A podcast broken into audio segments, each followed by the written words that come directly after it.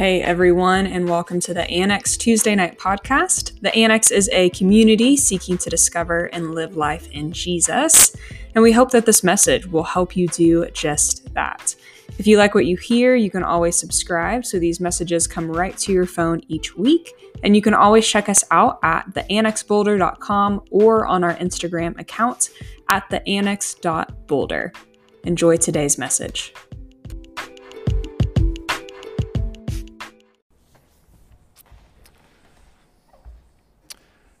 Welcome, everybody. My name is Dave, I'm Director of Annex, and I'm so glad that you have chosen to be with us tonight. If you're brand new, um, welcome.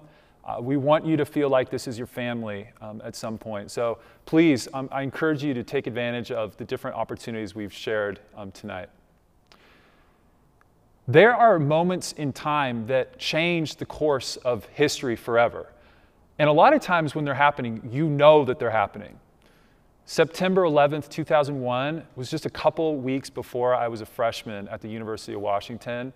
And even that morning, everybody knew that life would never be the same after that day. I, think we're living in a time that's a, a, a history course changing moment as well. This is the first global pandemic in 100 years of this scale for sure. And the sort of um, watershed ideological battles that are happening right now also, I think, will be historical in so many different ways. Your kids are going to ask you, what was it like to be alive in 2020? Well, this guy named Mark, almost 2,000 years ago, writes a historical biography about a man named Jesus because he believed, like so many other people that witnessed this man, that they were watching and witnessing the course of history being changed by the life and witness of this one person, Jesus. Whether you identify yourself as a Christian or you're not a Christian or, um, spirit, uh, or not even spiritual, perhaps, the Gospel of Mark is an invitation to take seriously this uh, moment that Mark believes is a history changing moment. Mark begins his historical biography. Um, it's uh, we know it in the Bible as Mark 1 1, and he says this He says, The beginning of the good news about Jesus, the Messiah, the Son of God. He says that what he is writing is good news. Mark is not about to write um, advice, or he's not going to offer some hot take, an opinion section for the newspaper. Instead, it is a proclamation of something that has happened, it is news. Mark is going to offer us names. He's going to offer us places and dates. He is going to give us traceable history. And while we receive it 2,000 years later, it's going to be difficult for us to trace it. The people who received it for the first time could have traced his story, his character, um, and the places and the people that were involved. And it's good news. He wants you to hear about it. And then he says that Jesus, this man from Nazareth, is the Messiah the Christ, Jesus Christ. Christ means Messiah or anointed in, uh, in Hebrew. He is saying this guy, Jesus, is not an ordinary person. And if you're Jewish um, hearing this, um, you understand that this is, he is referencing a promised Jewish Savior, the Son of God, another way of saying that. In short, what, Jesus, uh, what Mark is saying here at the very beginning of his, um, of his uh, biography is he is saying that I have good news facts about something that happened, about the man who is king, and his name is Jesus. And tonight, we're going to look at this story about the first time in Mark's account that Jesus goes to church. If you're like me, you've been to church um, a bunch of times. And I, I, grew up going to church. In fact, um, Jim and Becky Palmer made it the, the highest priority in our family that we would go to church um, every week. So I have some very vivid memories of um, the, the routine of showing up to church and what it is supposed to be like. And if you've grown up in the church like me, um, you, you know that like every church has like a way of doing thing, and there are lots of unspoken sort of rules that go with it. And so that is one of the reasons why this story is especially bizarre and crazy, and I think why Mark includes it. And it goes like this this is verse 21 in chapter 1. It says the disciples, and uh, the disciples are um, those who um, have, Jesus has called as a Jewish teacher, a rabbi, to be um, his students, his followers. They went to Capernaum. Now, this is a small town on the north end of the Sea of Galilee, a large body of water in um, ancient Palestine, with a population about the size of Willville, right? So, not that many, maybe 1,500 people. So, they went, the disciples went to Capernaum, and when the Sabbath came, Jesus went into the synagogue and began to teach. It says, The people were amazed at his teaching because he taught them as one who had authority, not as the teachers of the law. See, teachers of the law were experts on what other people had said in the past. They were experts on the prophets and the Torah. They were experts on what God had said already to people. But here comes Jesus, and Jesus is speaking as if he is quoting nobody but himself. Jesus is speaking as if he is God himself. He is, he, it says, the text says that he spoke with authority. Um, in that word authority is this word author, right? This idea that you are speaking an original idea from your own authority, your own place of understanding and power. And people were, it says, the people were amazed. And candidly, they, they should have been. When you go to church, you are not going for original content.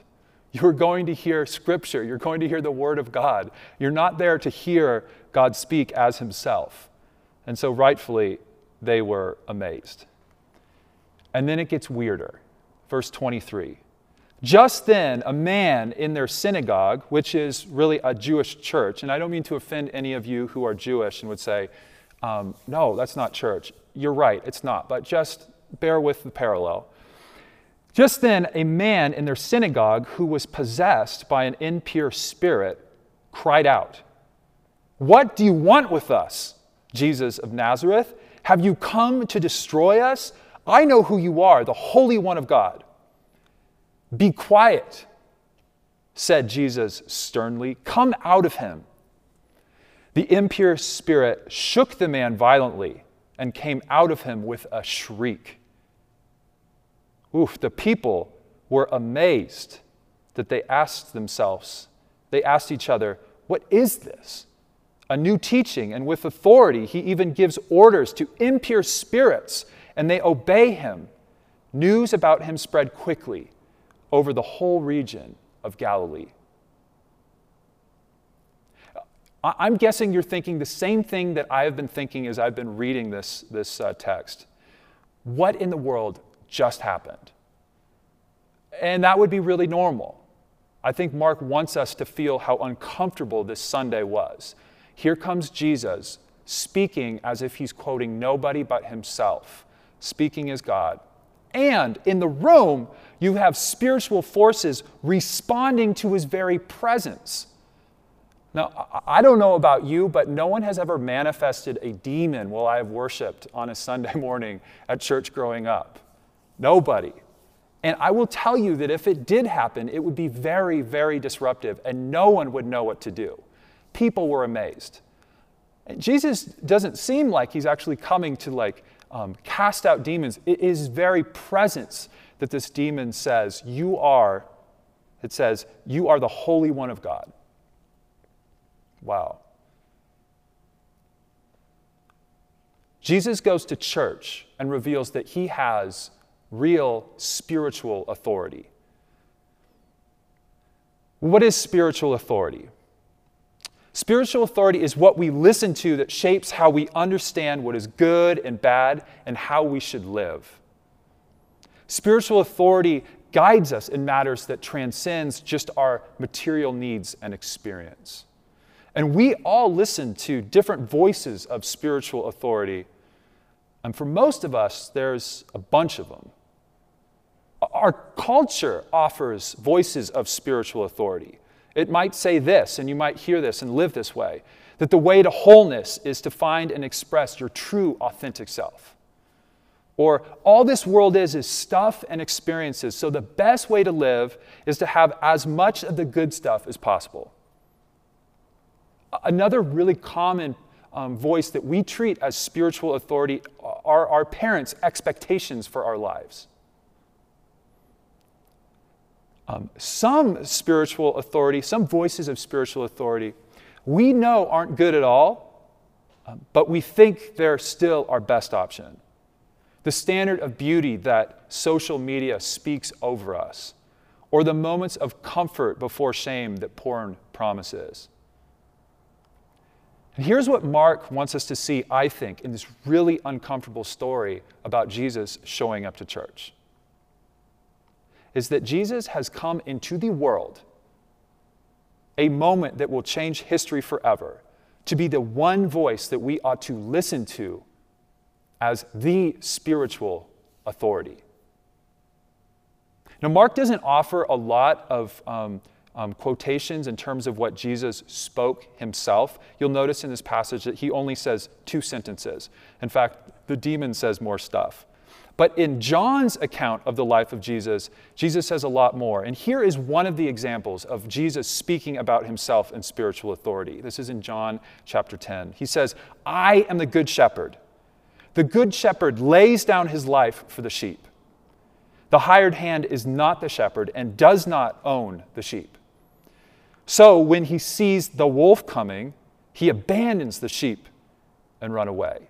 It's not really his sheep. Then the wolf attacks the flock and it scatters. The man runs away because he is hired and cares nothing for the sheep. Here's what I'd ask When life gets really hard, how well do the voices of your spiritual authority fare and perform? How are they performing now in this really difficult pandemic time? As the world is being turned upside down, how are the voices that you're following to understand what the right way to live is, what, what, what is right and wrong? How are they performing? What is the fruit of those voices in your life now? Do they give themselves up for you and stand the true test in hard times? Or are they like this hired hand, abandoning you in your time of need? Jesus says, I am, I am the good shepherd, the only voice that can take care of you and guide you. So Jesus goes to church and stuff gets weird. He is not content with being another helpful teacher in your life. He's come to be the one clear voice of authority. And are we going to respond? Let's pray. Jesus, we um, come to you from all sorts of different places. Some of us hearing this idea of you as the Good Shepherd and you as Lord and the one who has authority for the first time. And Lord, we ask, I ask, um, myself, Dave, I ask that if that is true, that you would reveal that in, in a powerful way um, for those of the, uh, us that are learning and hearing about this good news for the first time. And Lord, for those of us like myself that have um, heard these ideas um, for a long time, or maybe a little while, we know them in our head, but we don't believe them in our heart. Lord, we ask that it would be true, that you would be our one true voice. God, we are willing for stuff to get weird in our life if the fruit of it, fruit of it means that we um, can know that you are with us and that your voice guides us in the right way in the hardest times. We pray these things in Jesus' name. Amen. Let's worship uh, together in song. The band's going to come and, uh, and lead us. Thanks.